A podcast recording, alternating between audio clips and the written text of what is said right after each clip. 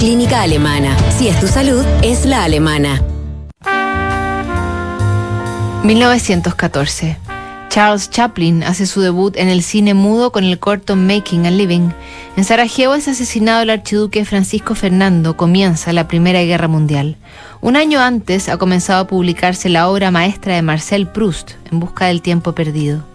Le había enviado su primer tomo a André Gide, de la revista literaria Nouvelle Revue de France, para que lo publicara, pero él solo hojeó el manuscrito y le pareció que eran historias de duquesas. Arrepentido, un año después, le envía a Proust la siguiente carta. Enero de 1914. Mi querido Proust, desde hace varios días no abandono su libro.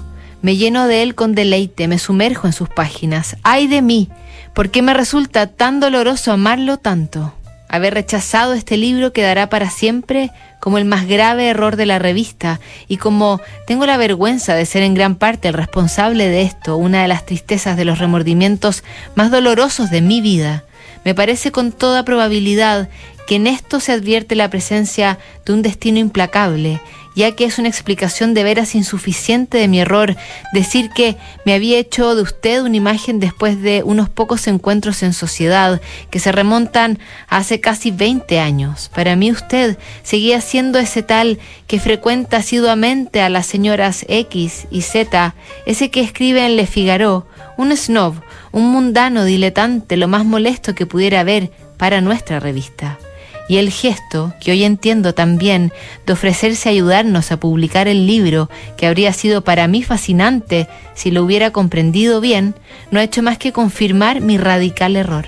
No tuve a disposición sino uno de los cuadernos de su libro, el cual abrí con mano distraída y la mala suerte quiso que mi atención cayera de inmediato en la taza de manzanilla de la página 62, para luego resbalarme en la página 64 en la frase la única del libro que no logro de verdad explicarme hasta ahora, ya que no soy capaz de esperar a terminarlo del todo antes de escribirle, que se refiere a una frente de la que se transparentan las venas.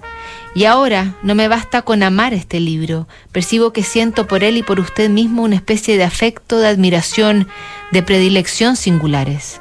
No puedo seguir, tengo demasiados remordimientos, demasiados dolores y sobre todo si pienso que quizá mi absurdo rechazo pudo haber tenido consecuencias para usted, que lo habrá hecho sufrir y que hoy yo me merezco ser juzgado por usted injustamente tal como yo lo había juzgado a usted. No me lo perdonaré jamás.